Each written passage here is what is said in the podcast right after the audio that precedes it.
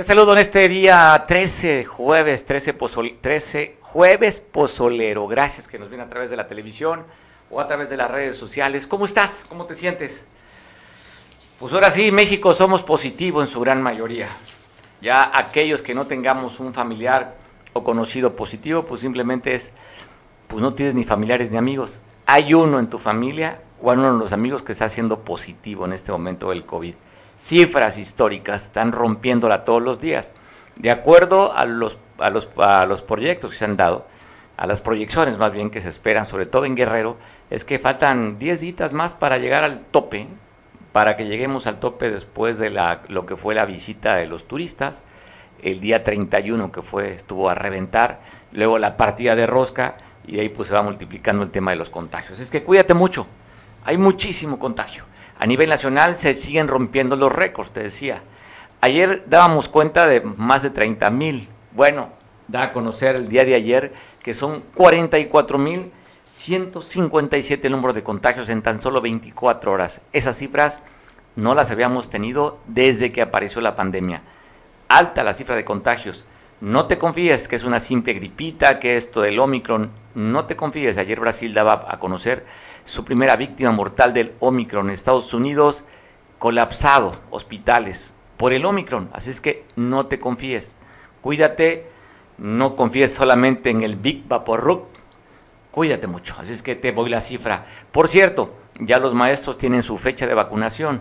Ayer pasábamos la nota que el sindicato del del Sindicato Nacional de Trabajadores de Educación, el CENTE sección 14, que es Guerrero, ponía alerta para que sus compañeros maestros tuvieran sus documentos, su solicitud elaborada y su último talón de pago, porque estaban por dar la fecha de la vacunación. Ya tenemos la fecha de acuerdo a la información. Te la paso. ¿Qué fecha va a ser, producción?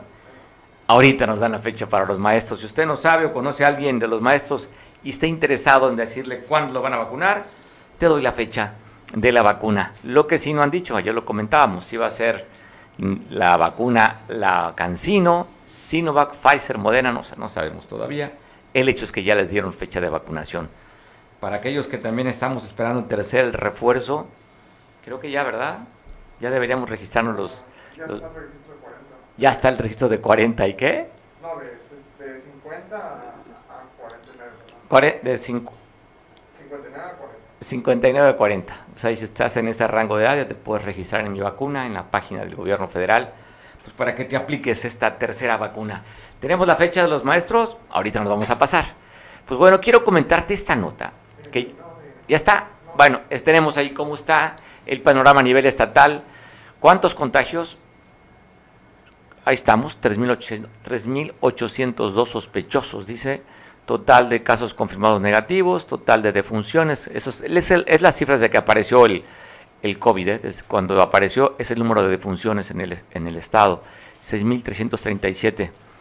Multiplíquelo por 3.3 pues, cerraditos y sabremos más o menos la cifra exacta de cuántos guerreros han muerto aquí en el estado. Y ahí está, total de casos activos, 2016 están hablando eh, el gobierno estatal de casos confirmados, 79.742. Pues bueno, ahí está la cifra para que tú, si te gusta la numeralia, pues la lleves. Y si es importante, simplemente como una referencia. ¿Qué dice ahí? Estables, graves, intubados. ¿Cómo está el tema de la tendencia de hospitalización del COVID-19? Pues ahí están los meses. Sobre todo se sabe que aún todavía, afortunadamente, no ha crecido la demanda de manera exponencial en el Estado. Uno de los estados que sí ya tiene mucha demanda es Nuevo León, San Luis Potosí, Ciudad de México, están teniendo mucha demanda en hospitales ya, no a los rangos de cuando este, había mucha gente encamada. Aquí ya el Hospital Vicente Guerrero del Instituto Mexicano del Seguro Social ya destinó un piso para los pacientes con COVID-19. O sea, ya se están preparando porque se espera, le digo, que el incremento sea mayor y la tasa, si bien no da para hospital, hospitalización esta, esta cepa, en su totalidad, pues sí se espera que haya casos, sobre todo los que tengan conmovilidad. Así es que ahí está la cifra, te la pongo para que tú la sepas, pero yo voy a cambiar de nota. Bueno, ahí está, ahora sí. Convocatoria de vacunación al sector educativo en Guerrero. Las fechas, busco, la busco, la busco y no la encuentro. 17, ahí está. 17 de enero, está por letras, a ver. 17 de enero ABC, 18 de enero CDEFG 19 de enero MNOPQ y el 20 de enero las siguientes letras del abecedario. Acapulco, Instituto Tecnológico de Acapulco, en el Centro Tecnológico de Chilpancingo, Costa Chica, Instituto Tecnológico de la Costa Superior de Costa Chica, Costa Grande, Instituto Tecnológico de la Costa Grande, ya sabe que está en, Petatlán, en la montaña, Instituto Tecnológico Superior de la Montaña, en el norte, Instituto Tecnológico de Iguala y en Tierra Caliente también. O sea, las sedes para los maestros son los institutos tecnológicos en cada una de las sedes que están instalados en lo ancho y grande de este hermoso estado que es Guerrero. Te voy a contar esta historia, porque sí qué cosas suceden en el Estado.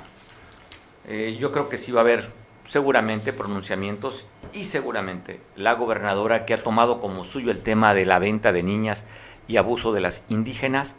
Te cuento esto, no sé si tengamos la imagen. Ve esta jovencita que usted está viendo en su pantalla, se llama eh, Margarita Bolaño. ¿Qué te cuento de esta historia? Pues bueno, esta jovencita se había separado de su expareja. Su expareja responde al nombre de Raúl Santos Gutiérrez. Cuenta un trabajo periodístico que se está publicando que esta jovencita fue raptada y violada por su expareja. Ella fue con, su mamá, perdona, a buscar ayuda. Su madre se llama Margarita también.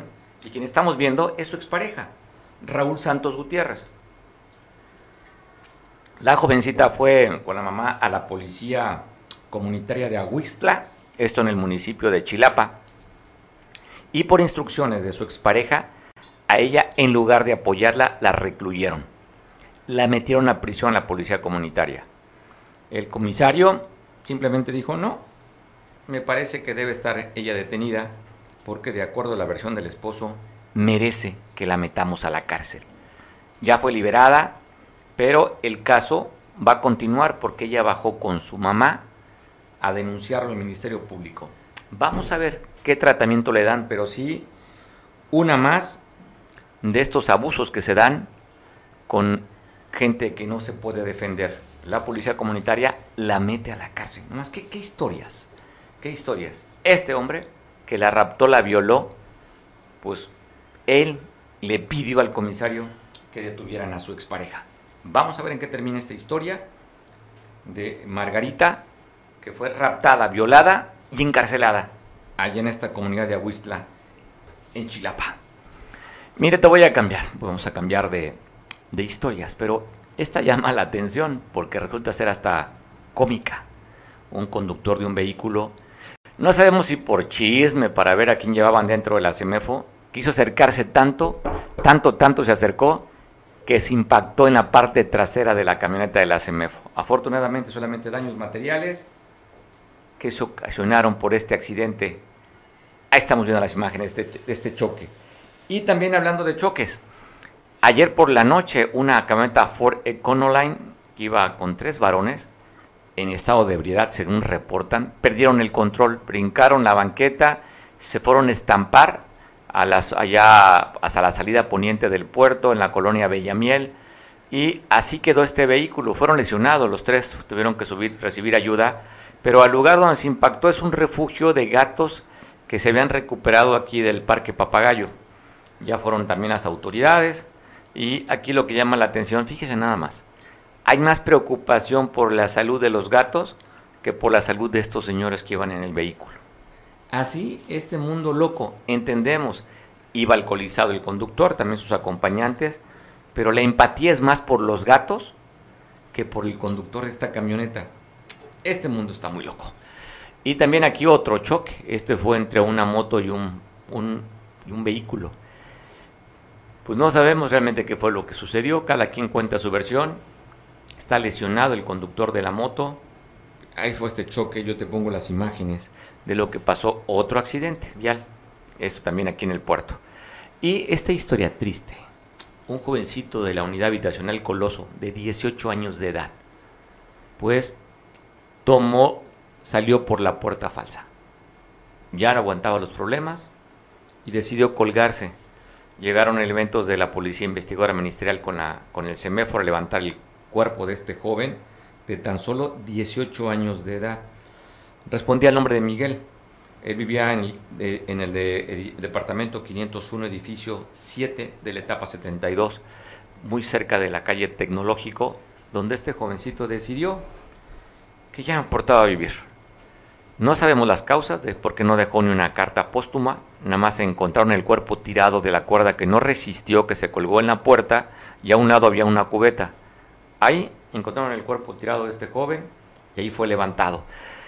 Hay una depresión, además te quiero dar una cifra que están dando a conocer los especialistas, que tiene que ver con el tema del COVID. En el 2019, personas que se habían reportado como deprimidas era un 13.6% de la población en México. Ojo, 13.6%. ¿eh? Para el 2020, ya que llegó la pandemia, las cifras aumentaron a 27.3% de depresión en el país.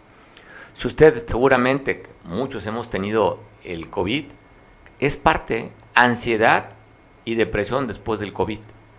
Por eso es que inclusive en algunos, si usted recuerda alguna de las cepas, vimos imágenes, aquí les transmitimos, imágenes inclusive en video, y cuerpos que estaban hospitalizados con el COVID y decidieron arrojarse, se lanzaban a los hospitales del Seguro Social, en fin, de varios lugares, varios muertos de la ansiedad que provocaba el COVID. Inclusive aquí en Acapulco también lo documentamos, en una clínica, la clínica del Prado que está en la costera Miguel Alemán, frente al Hotel Holiday Inn, una persona ahí del 30 que estaba hospitalizada decidió también aventarse por la ventana. Tema COVID. Así es que, pues la salud emocional es muy importante. Ya vio este joven, 18 años de edad, decidió quitarse la vida colgándose de la puerta de su casa y utilizó una cuerda. Ahí están las imágenes de la vivienda. Triste. Duele un hombre de 18 años con una vida por delante que simplemente decidió que esta vida no valía la pena vivirla y se quitó la vida. Pero al quien no se la quitó, se la quitaron, fue en Cihuatanejo, un pescador allá, en una calle sin pavimentar. Fue alertada la policía que habían asesinado a una persona. Esto fue a las 11.45 de la mañana, el día de ayer este pescador que se respondía al nombre de José fue asesinado en la Julio, perdón, fue asesinado en la colonia Las Salinas, allá en Cihuatanejo. Y aquí en Acapulco, en dos hechos diferentes, elementos de la policía, de estas corporaciones que están dando recorridos, detuvieron a sujetos que portaban droga. Estos narcomenudistas fueron detenidos por elementos de las distintas corporaciones les encontraron dentro de sus pertenencias, se conducían de manera sospechosa, según dice el reporte, estos jóvenes allá por la poza eh, fueron, fueron detenidos. Pues bueno, ¿qué les encontraron? Pues marihuana, cristal, aparente, digo porque no has, no has, hecho los estudios de laboratorio, pero de acuerdo a las características, piedra también fueron encontrados estos sujetos. En otro hecho también, aquí en Acapulco, en el centro, pues vieron a una persona sospechosa en actitud evasiva, lo detuvieron, lo revisaron y también traía estas bolsitas de marihuana, que eso se está viendo.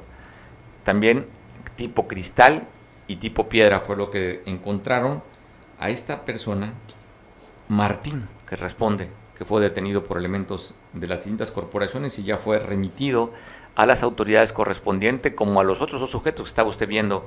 Uno de ellos fue detenido en la Progreso y otro en la colonia La Poza aquí en Acapulco. Y si usted conoce a esta señorita o señora, pues repórtala. Ya está detenida. La están acusando Dana Edith de secuestro. Probable secuestro. Le están dando una pena de 40 años de prisión. Dana Edith, que está siendo investigada por la carpeta 196 diagonal 2013-1 diagonal 6. Y usted la identifica de acuerdo a las autoridades, dicen que esta joven a una amiga la invitó a salir ya que la había sacado de su vivienda en un auto colectivo fue secuestrada. Es decir, ella la puso para que secuestraran a, otra mujer, fue detenida y está, de acuerdo al boletín de la fiscalía, le están imponiendo una pena de 40 años de prisión. Está detenida ya aquí en el puerto de Acapulco. Si la identificas con algún otro delito, pues ve con la autoridad para que también sea castigada en caso de. Y en hechos diferentes, recuperaron vehículos en Chilpancingo, en el Ocotito y aquí en Acapulco.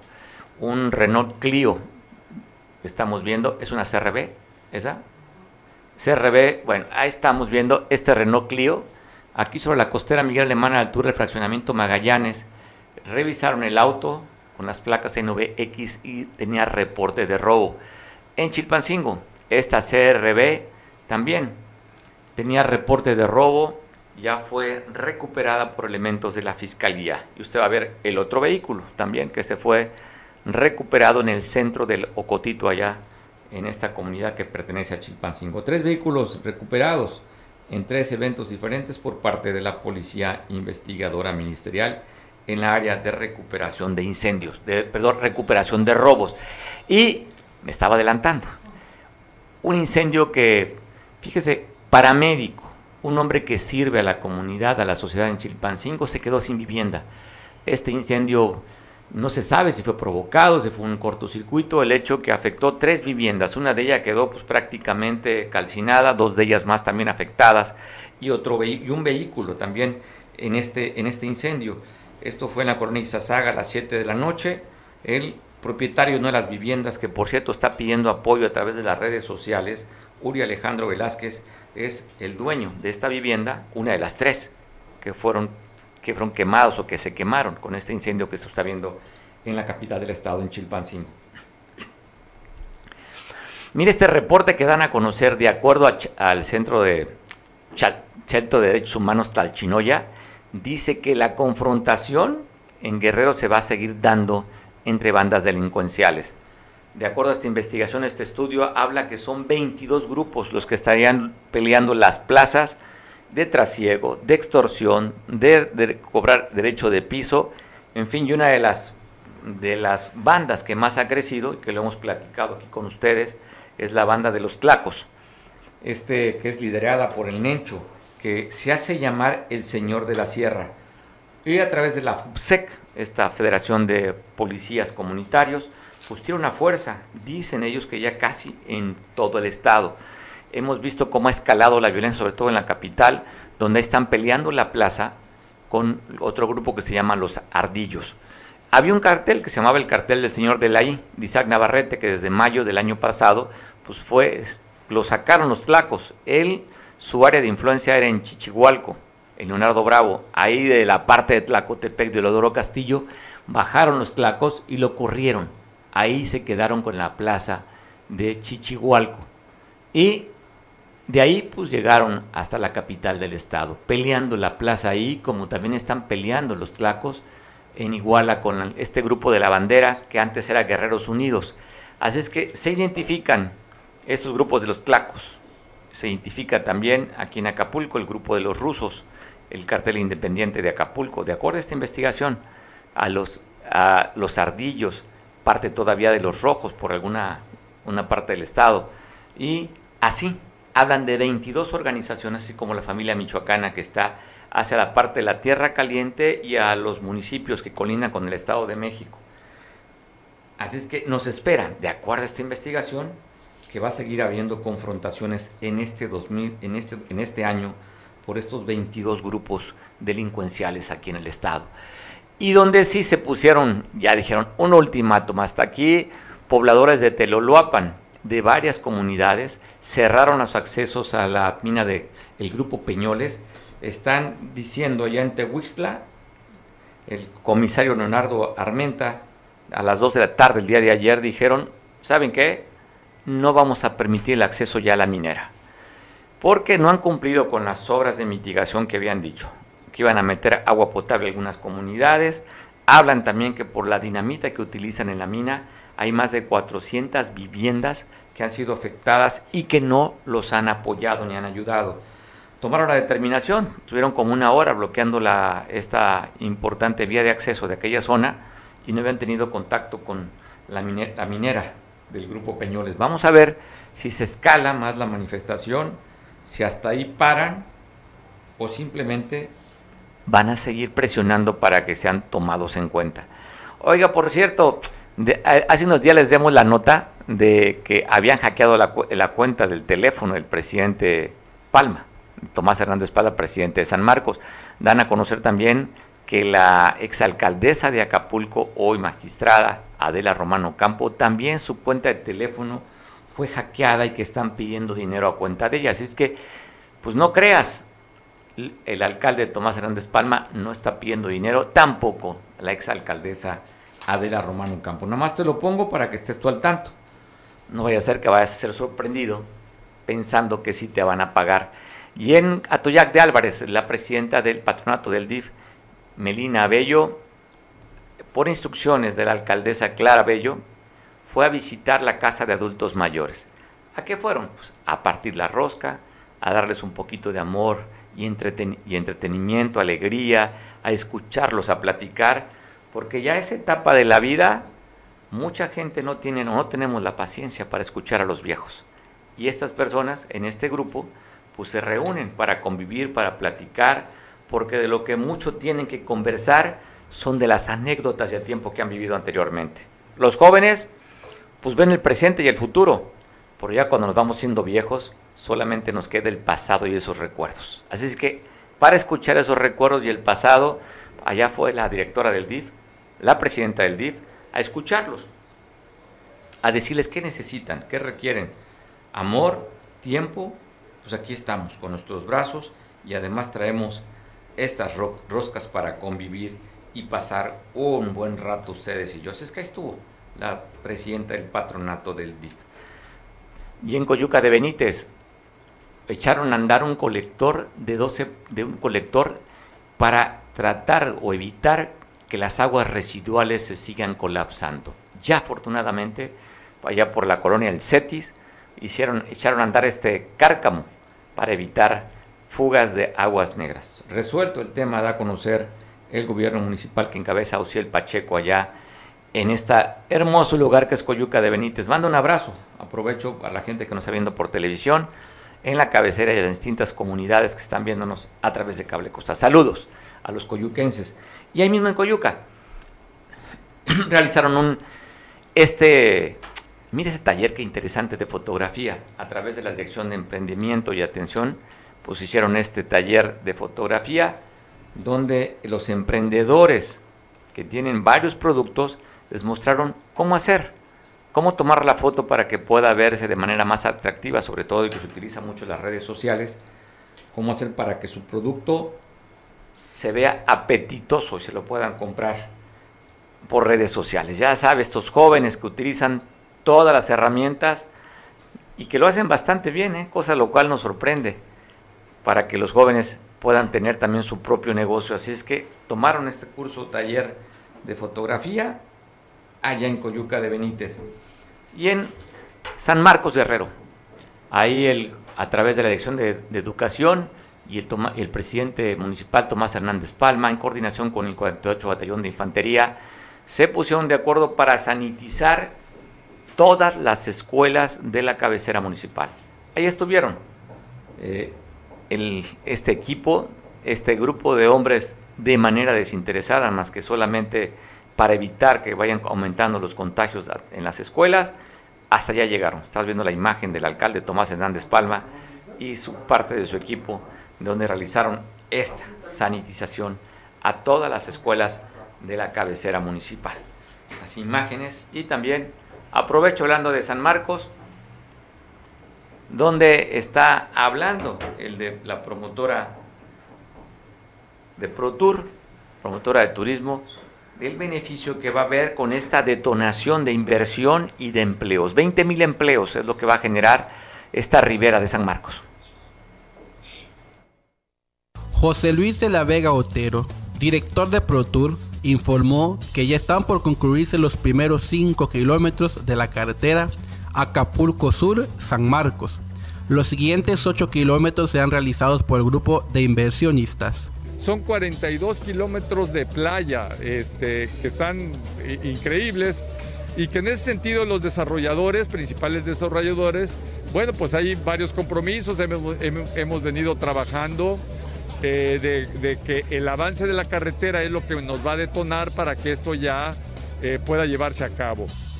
González de la Vega Otero precisó que en el caso de San Marcos se estarán generando 20.000 empleos directos que ayudarán a la economía del municipio y al sustento de las familias sanmarqueñas.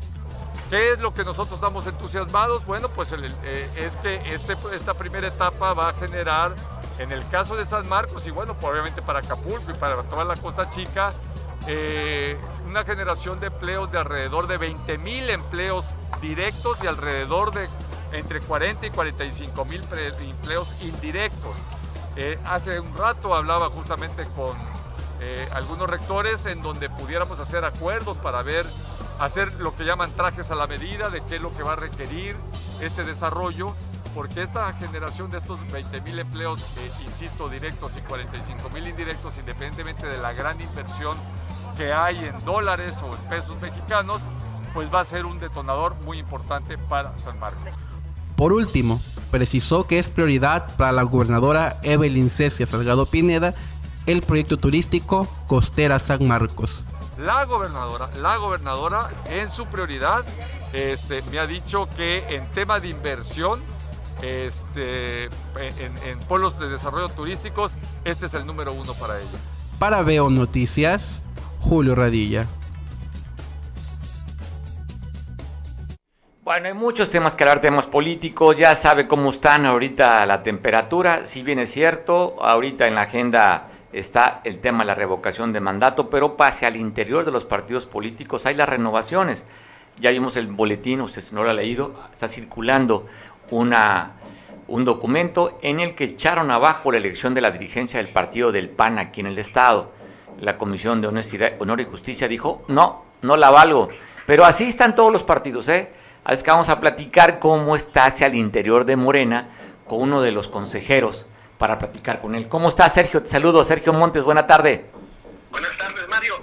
Fíjate que eso que dices del PAN refuerza mi, mi tesis, mi análisis de que todos los partidos políticos están en crisis. Prácticamente todos, ¿eh? a ver cómo se sale de ello.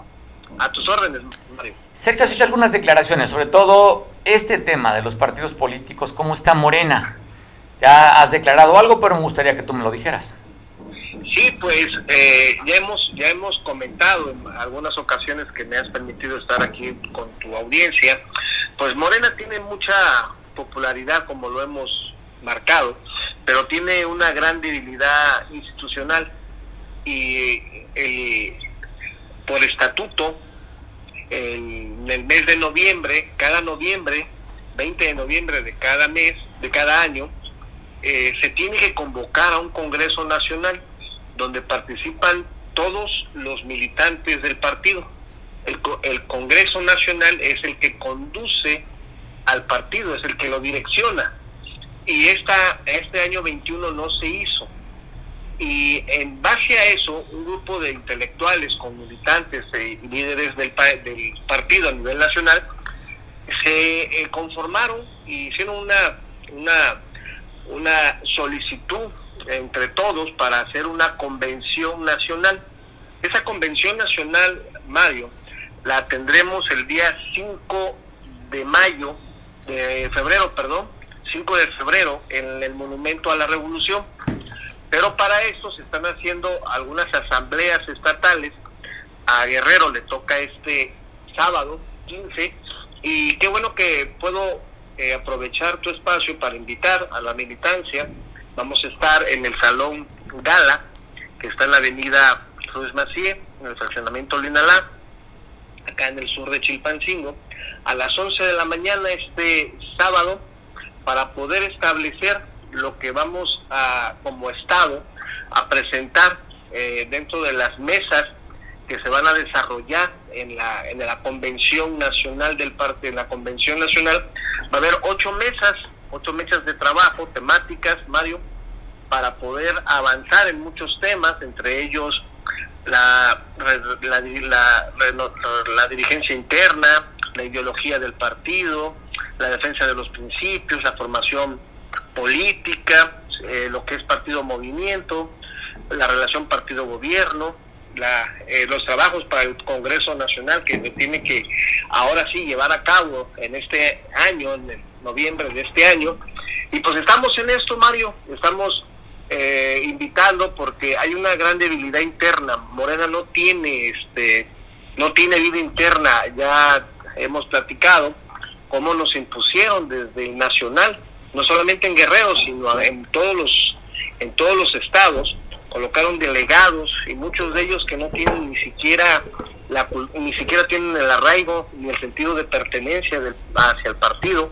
Aquí colocaron a un hombre muy cercano, a Félix Salgado Macedonio, y pues que una de sus características es que es más gris que más gris que un oso pardo, ¿no? Entonces, oye, este, oye, hablando de colores, ¿cambia mucho con el que estaba antes encargado del partido en funciones de presidente? No, ese, ese, ese cambiaba, e, e, ese personaje que ahora está en la Secretaría de, Secretaría de Educación, eh, nunca fue, nunca fue presidente del partido. Esas, eso de que era, secretario con funciones de presidente fueron, eh, digo yo, eh, marihuanadas de muchos de ellos y no solamente de él, de a nivel nacional así se pusieron. No, no, no, nunca, nunca se le reconoció, nunca se, se estableció, no hay, no hay, no hay este, ninguna antecedente jurídico ni estatutario del partido. Por eso te, te comento que desde el 2019 hemos estado en una situación de una gran debilidad institucional y eso lo muestra lo que acabamos de, de decir, eh, lo que tenía este personaje y luego lo que encuentra, encontramos con este otro personaje. Y pues bueno, es parte de lo que nosotros como Morena tenemos que buscar. Yo establezco, Mario, que es una de las últimas llamadas para rescatar al partido. Si, esta, si, estas, eh, si estas llamadas de la convención y, y establecernos como, como militantes y encontrarnos como militantes no logra su cometido, pues ya eh, estamos en el umbral de que este partido ya no tendrá no tendrá mucha mucho mucho futuro, Mario. Pues bueno, lo que pasa es que fue muy, empezó como un movimiento, Sergio, y sigue siendo un movimiento, ¿no? Ya ves, para simplemente para tratar de iban a, recredencializar, iban a, su padrón lo iban a actualizar, reventaron aquí ocho de los nueve distritos federales electorales, eh, a nivel nacional tampoco se dio, en fin, o sea, hay problemas internos hacia el interior de Morena somos un partido profundamente antidemocrático, peor que, fíjate lo que te voy a decir, peor que el PRI, que el PRD, juntos. Este, venimos desde el 2019 con una debilidad institucional muy muy grande. Eh, la popularidad no, no va a ser siempre, no va a estar siempre la popularidad y si no nos organizamos como partido político, la vida de este instituto político llamado Morena va a ser muy breve. Pues bueno, es, eso se cree que va a pasar igual que el PRD, ¿no? Que, van a pelear, antes eran tribus, no sé cómo se llamen ahora dentro de, Morena, pero aquí lo que tú comentabas, instruyeron a los gobernadores o a quien decidiera poner al donde hubiera a, a los, los, las dirigencias estatales, pues a ver, tú elige y nada de que se tomó en cuenta el Consejo ni nada. Sí, fíjate que fue una decisión, fue una política nacional que aplicaron Mario Delgado, la aplicó prácticamente en todos los estados, colocó a los, a los delegados y muchos de ellos eh, en breve meses habían estado en el PRI o en el PRD y los puso a, a dirigir al partido. Entonces, imagínate cómo estamos perdidos en la ideología de este partido. Y lo vemos en el Congreso, y lo vemos en los ayuntamientos, y lo vemos en lo nacional, lo vemos en todas partes, ¿no? Son una de las últimas llamadas para poder eh, recomponer a este partido movimiento y si no se logra, vuelvo a repetir, creo que ya no, ya no tendremos más, más posibilidades de hacia adelante. Igual se gana el 24, Mario, pero no se pasa de ahí.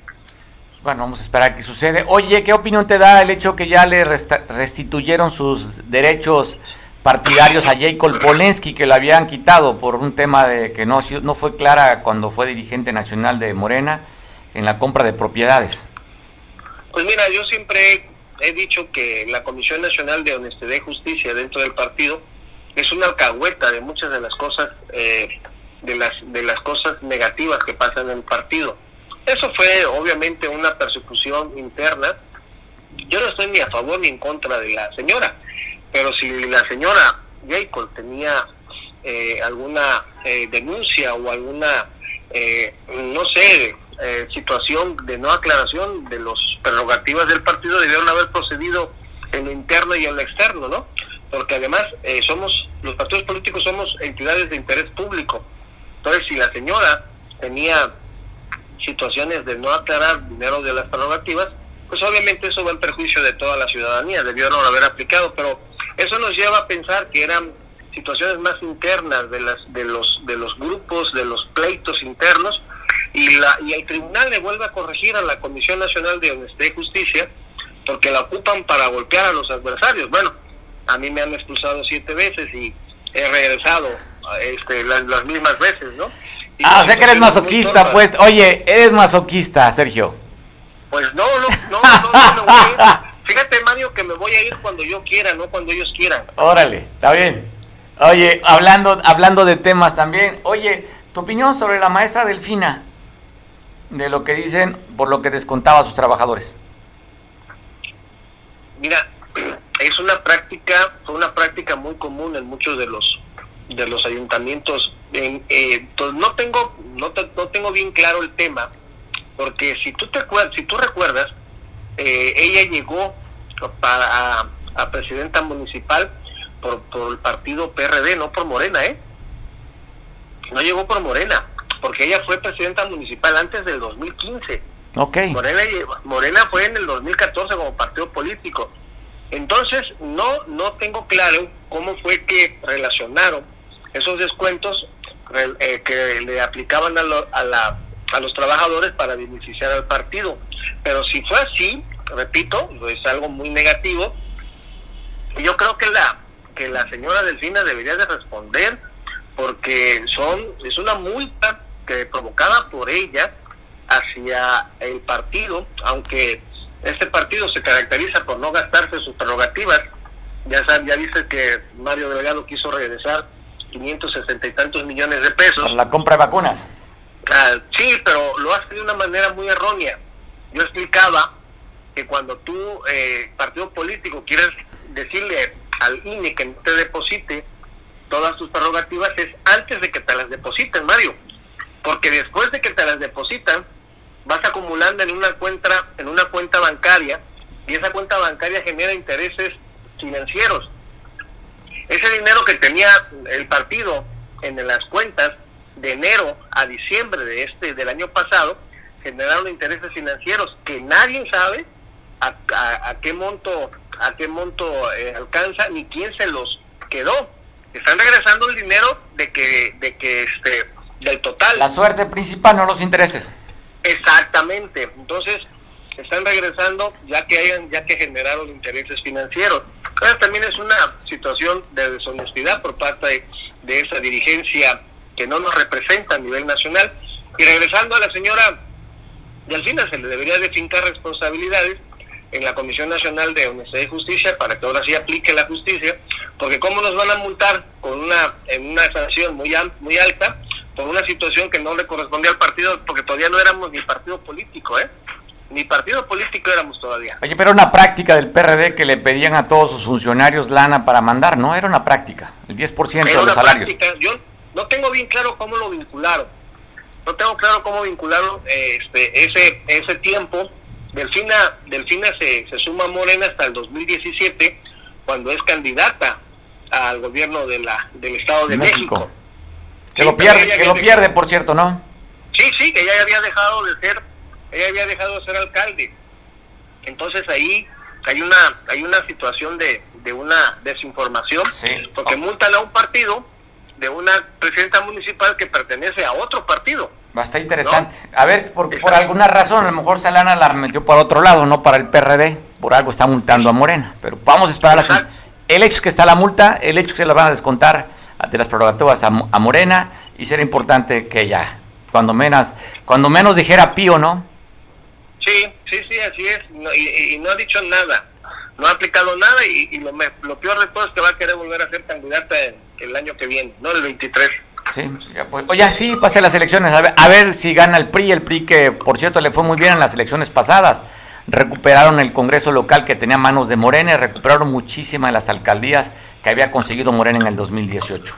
Recuperó Toluca, que estaba en manos de en, manos de, del partido y este sí se recuperó y pues Así es parte de la, del juego democrático, ¿no, Mario? Así es, así es, Sergio. Pues te mando un abrazo como siempre, Sergio. Gracias por la oportunidad de platicar contigo. No, Mario, gracias a ti, gracias por la oportunidad de, dirigirme a tu audiencia y como siempre, atento a tu llamado. Abrazo fuerte, gracias. Pues ahí está, su nombre. yo no sabía ese dato, ¿eh? Sí sabía que lo habían expulsado y había regresado, pero dice que siete ocasiones lo ha expulsado Morena. Conoce bastante bien el tema de leyes. Eh, fue el representante de Morena ante el Instituto Estatal Electoral, Sergio Montes, y ha regresado siete veces. Habría que ponerle a Sergio que me está escuchando el renacido entonces por siete ocasiones. Oiga, llegó una reunión, los empresarios liderados por la Coparmex en la capital del estado, 80 empresarios se reunieron con la gobernadora Evelyn Salgado, donde le están pidiendo, sobre todo, que los apoye por el tema de las medidas para que no haya más contagios del COVID-19, porque afecta muchísimo a la parte económica. Ahí la gobernadora volvió a recalcar que parte de su agenda es acabar con la corrupción se acabaron los moches, se acabaron los diezmos. Que si ella se entera de un diezmo, ese funcionario se va patitas a la calle. Así es que se reunió en Hacienda de los Agaves, ahí estuvieron 80 empresarios platicando con la gobernadora del estado el asunto, el asunto de el tema del COVID. Así platicaron sobre todo, es importante que ese tipo de acercamientos, ¿eh? porque de manera directa la gobernadora puede escuchar el ánimo y el sentir de lo que está viviendo la parte empresarial, el sector empresarial, que genera, a ver, ojo, ¿eh? el sector empresarial, llámese comercio, empresas, genera más empleos que el propio gobierno. El gobierno no es, el gobierno no es generador de riqueza, administra impuestos, no genera riqueza. Genera empleos, por supuesto, pero no representa lo que generamos las empresas. Es que sí es importante estar escuchando, estar atentos, porque si no hay impuestos, ¿de dónde van a pagar sus, sus programas sociales? ¿Dónde van a pagar ese aparato burocrático si no hay generación de empleo, si no hay generación de impuestos? Es que qué importante que se den este tipo de reuniones como la que tuvo Coparmex allá en Chilpancingo con la gobernadora. Pues agradezco que podamos platicar a través del Zoom con Roberto Camps. Roberto, ¿cómo estás? ¿Qué tal, Mario? Buenas tardes, te saludo y a los televidentes. Oye, vimos un boletín que emitió el Congreso del Estado en el que están restringiendo las medidas para la gente que quiera asistir al Congreso, inclusive a los propios diputados les han disminuido parte de su equipo. Sí, eh, de hecho, pues tengo por ahí el dato de que el día de ayer se, realizó, se realizaron pruebas de las cuales 12 eh, trabajadores, 12 compañeros resultaron enfermos de COVID, entonces sí tiene eh, una razón de ser este endurecimiento, por llamarlo de alguna manera, de las medidas preventivas y de acceso al recinto, Mario. ¿Tú estás haciendo home office? No, eh, hay mucho trabajo, eh, pero somos pocos compañeros que estamos en el área de asesores.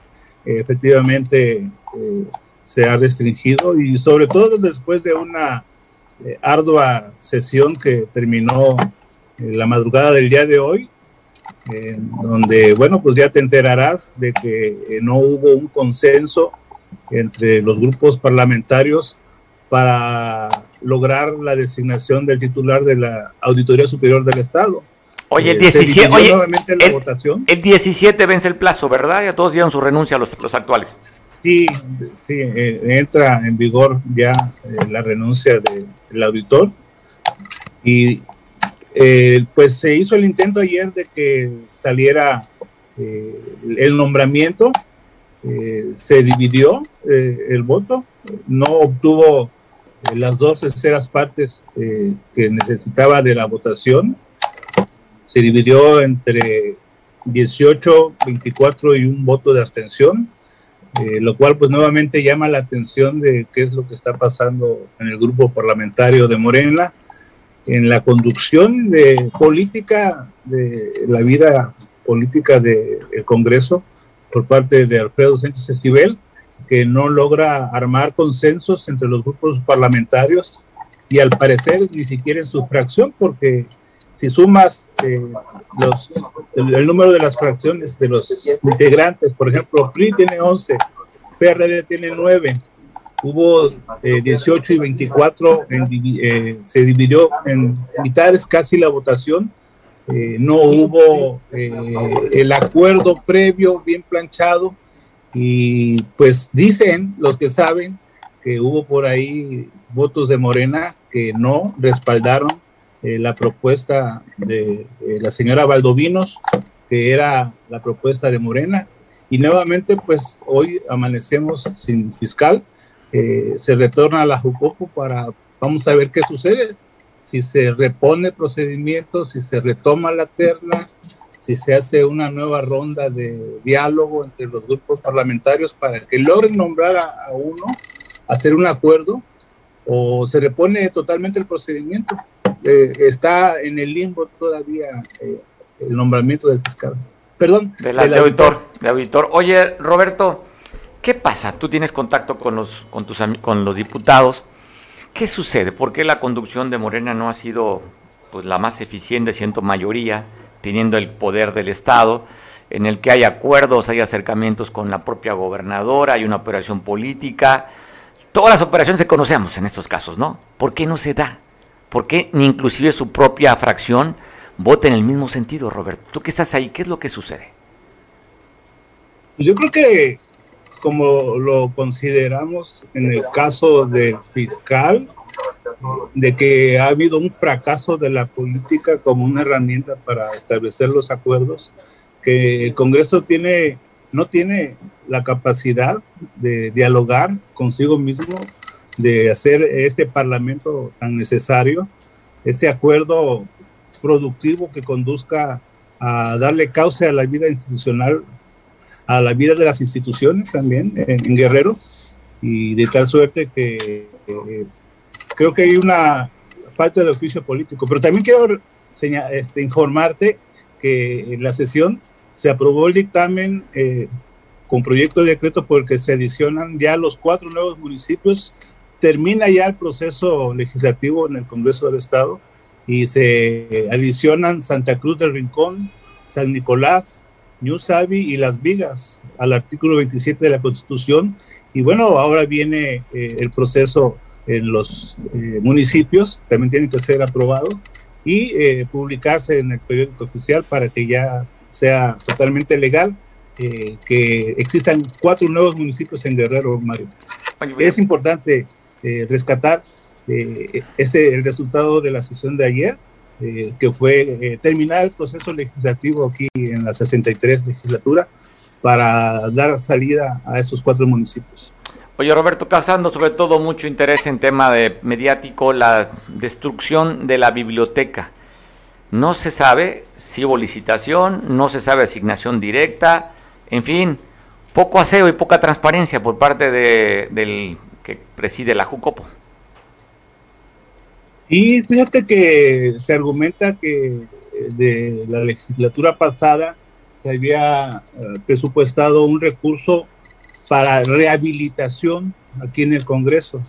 Rehabilitación no es lo mismo que construcción, entonces eh, ni siquiera siguiendo las formas de darle seguimiento a este presupuesto, se destinó un recurso para algo que no es eh, precisamente crear un nuevo edificio. Rehabilitar eh, significa acciones destinadas a restaurar obras o edificaciones que se encuentren dañadas.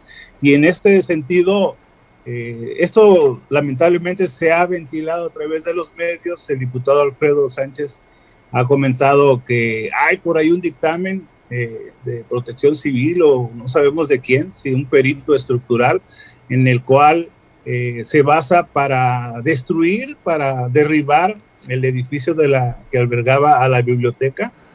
Y, pero nadie conoce ninguno de los diputados que es lo que ha trascendido y, y pues damos una muy mala imagen de falta de comunicación interna, de toma de decisiones unilaterales, poco transparentes y que por esta opacidad generan la sospecha de quién sería la empresa, por ejemplo, está eh, efectuando la demolición. Eh, no se conoce el presupuesto eh, del proyecto, no se conoce el proyecto ejecutivo, no hay una maqueta, no hay una idea clara, simplemente hay comentarios de pasillos que dice que van a ser tres plantas, que va a haber un auditorio, pero nadie conoce el proyecto y creo que no son las formas en que se debe conducir este Congreso, que debe ser un ejemplo y tener eh, la calidad moral de, ser fiscal o fiscalizar eh, a las dependencias estatales y municipales, pero pues con qué calidad moral si ni siquiera se rinde cuentas a sí mismo, Mario. Pues bueno, Roberto, vamos a ver cómo queda ese edificio y a ver si nos dan cuentas. La transparencia, sobre todo, que es parte del discurso, ¿no? De, de hoy quien está llevando los trabajos del, Congreso del Estado. Te mando un abrazo, Roberto. ¿Ya dormiste, ya dormiste todo el rato después de la desvelada? No, tenemos una hora de sueño, hora y media, pero pues estamos tomando unas vitaminas que creo que nos están dando demasiada pila. Yo creo que más tardecito nos echamos un coyotito. Órale, porque veo que en tu escritorio tienes una vitamina, pero es color azul la pastillita. no, no. Es, es otra. Pásala bien, Roberto. Buen provecho en este jueves pozolero ahí en Chilpancingo. Buena tarde. Buena tarde. Ah, no quiso decir que sí, de aquí lo estamos viendo, Roberto, porque niega los hechos. bueno, también platicaremos con Miguel Ángel Hernández para conversar en este tema que, ay, sigue habiendo con las cabañuelas políticas, el tema que trae Miguel.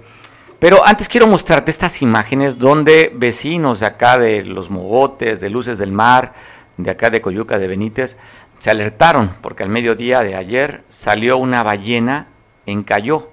Y bueno, estos ambientalistas le echaron todas las ganas para evitar que muriera este animal. Vea las imágenes, quiero compartirlas contigo. De verdad son imágenes pues, de la naturaleza que nos conmueven. Ahí estamos viendo las imágenes de esta ballena, eh, que fue afortunadamente gracias a la unión de estos vecinos de esta zona que lograron nuevamente introducir este cachalote al mar. Pero más que hermosa está. Me imagino qué experiencia de tocarle la piel a una ballena. Usted ha tenido la experiencia, debe ser padrísimo, ¿no? Estar en contacto con una especie, no sé cuánto pueda medir o cuánto pueda pesar la que estamos viendo ahí, pues si son varias toneladas, este cachalote. ¿Cómo será la experiencia de estar ahí cara a cara con este animal que está peleando entre la vida y la muerte? ¿Qué emoción nos da verlas en el agua? Ahora imagínese poder tocar y tener ese contacto con la naturaleza de esta manera. Pues un reconocimiento a estos hombres de bien que dieron pues sus horas, esfuerzos, sacrificio para que regresara este animal al agua. Pues, felicidades. ¿Tenemos ya Miguel? platicaremos con Miguel Hernández para que nos cuente sobre este tema de las cabañuelas. Hay mucho, hay mucho en el ambiente político. Está movido, ¿no? Sobre todo, ya sabe, el próximo año son elecciones de seis estados donde cuando menos cinco va a, ganar Morena, solamente Aguascalientes.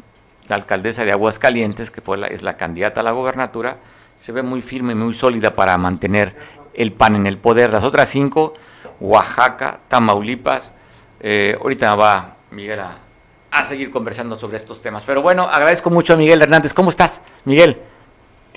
Muy bien, muy bien, Mario, muy interesante. Y qué bueno, ¿eh? Qué bueno que los jóvenes eh, de la Costa Grande eh, lograron volver al mar a ese vallenato. Eso habla mucho ya de la conciencia ecológica que tenemos los guerrerenses. Ya ves que cada vez se acercan más a tierra y qué bueno que lo hicieron. ¿eh? Vaya un, abrazo, un reconocimiento, pero sobre todo también un reclamo porque creo que no los pelaron las autoridades correspondientes, ni las federales, ni las estatales, mucho menos las municipales.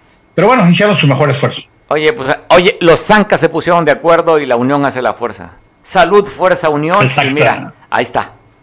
Así es, así es, eso es bueno, porque fíjate que ayer hablabas de cabañuelas, ayer fue el día 12 de cabañuelas.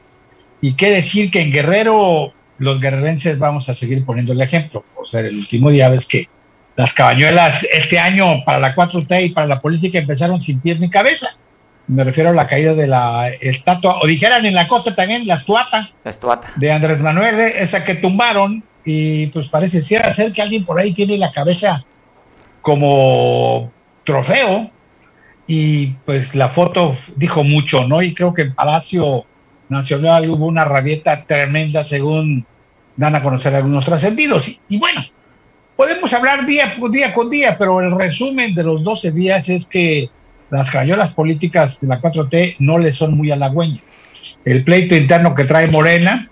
Ya ves que inclusive tuvo que intervenir y prácticamente mandar al carajo políticamente hablando Andrés Manuel a Ricardo Monreal cuando le dijo, sí, sí, somos radicales. radicales. que radicales, y bueno, más bien que radicales, yo diría que son fanáticos, pero bueno, a ella le contestó al texto y a la entrevista que le hizo Reforma a Ricardo Monreal en el texto donde decía que el haber adelantado las se estaba generando un gran conflicto al interior de Reforma digo, al interior de, Morena, y luego la entrevista de reforma, pues obviamente la tuvo que contestar Andrés Manuel. Ya que hablamos de Andrés Manuel, fíjate que resulta muy interesante. Hoy por hoy, gracia del COVIDcito ya apareció, y apareció precisamente cuando ayer, en el día 12, este, el Tribunal Federal Electoral le dio un santo gancho al hígado a la honestidad y al programa anticorrupción o al programa de combate a la corrupción de Andrés Manuel López Obrador al multar, digo, obviamente, la mitad de lo que se clavó, perdón, de lo que agarró de aportaciones del fin a la actual secretaria de Educación Pública, pues le hizo, hizo de veras perder credibilidad al esquema de honestidad que presume Andrés Manuel López Obrador y al combate a la corrupción. ¿Y por qué te lo digo? Porque eso demuestra que efectivamente no nada más, no nada más el esquema del FINA de mocharlos o quitarles el 10% o el diezmo o la aportación como la quieran llamar, pues esto viene a confirmar que la famosa Biblia de tío López Obrador es real, que la lana que recibió, que es que es su secretario particular en ese carrusel del famoso el fideicomiso para el la reconstrucción de... la Ciudad de México, mm. para la reconstrucción, pues obviamente son esquemas para la corrupción, para quitar dinero a los mexicanos de buena fe que colaboran o que cooperan o que los amenazan y los obligan. Y además, obviamente, hay mucho que ver porque volvió a salir el tema del narcotráfico. Ya ves que inclusive en estos 12 días también se reconoció el problema de Zacatecas, como si fuera un mensaje a los Monreal, pero también Veracruz, Veracruz que también es el pleito con Monreal, pero Morelos no se queda atrás. Entonces la cuestión del narco, de la violencia y del crimen organizado forma parte de esas cabañuelas. Y bueno, y se nos enfermó por segunda ocasión. Ya ves que él dijo que con los detentes y que si tú eras honesto, no robabas, no mentías, no traicionabas, pues con eso no te daba, no te daba coronavirus, pues él dado dos veces. Y ahí les dejo la interpretación que ustedes quieran darle.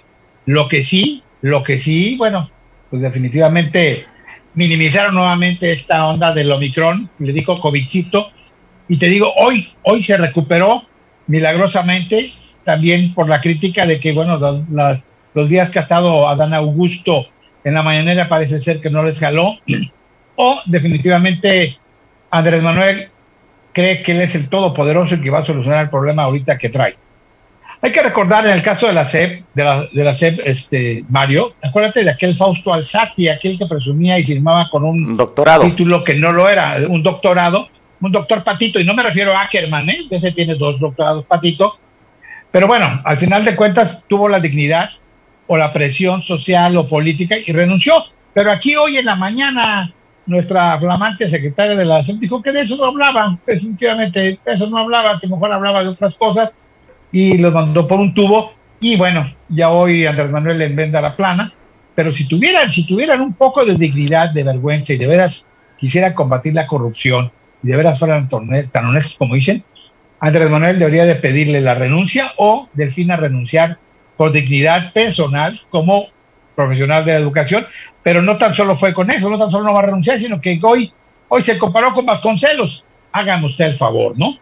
Pero esa es, es una de las realidades, Mario.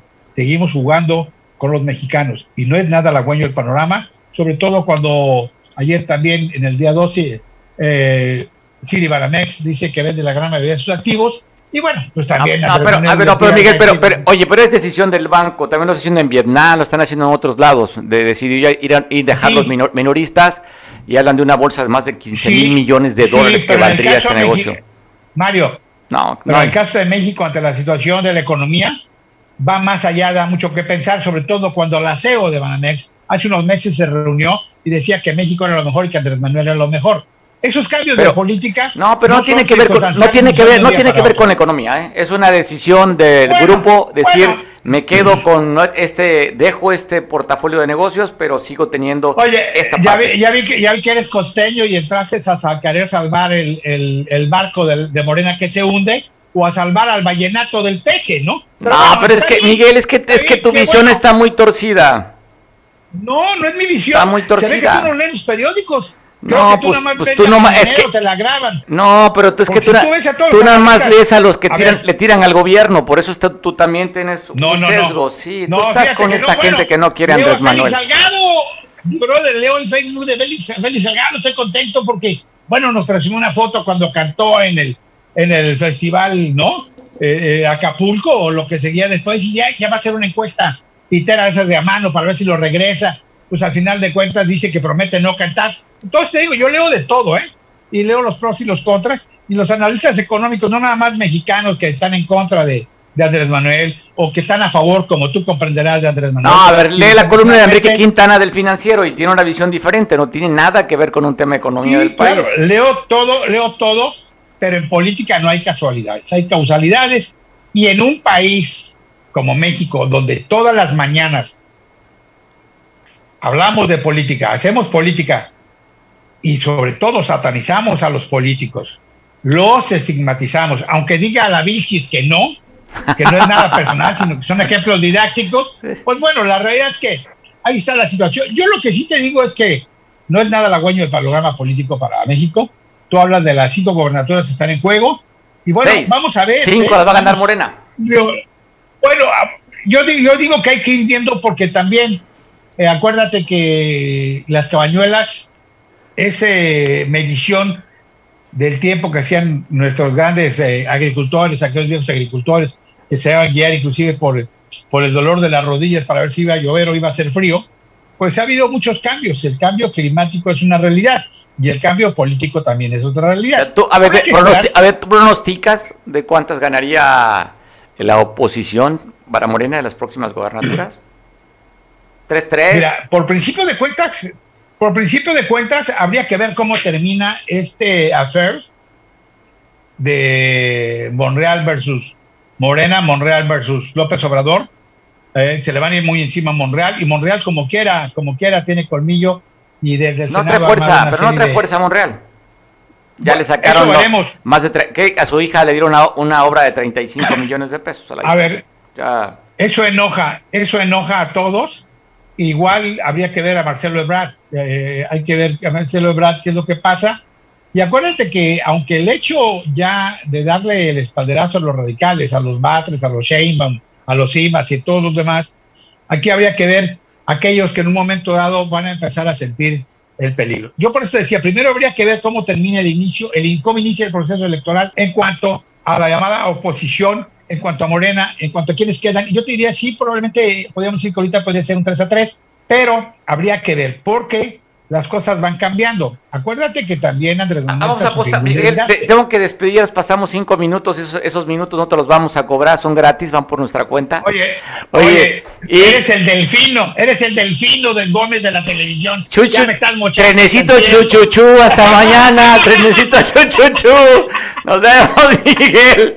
Bueno, pásenla bien, comandante. un punto de las dos mañana, ya son las tres con seis. Los dejo con Julián. Aquí nos ve por televisión en San Marcos. Buen provecho, esta mañana.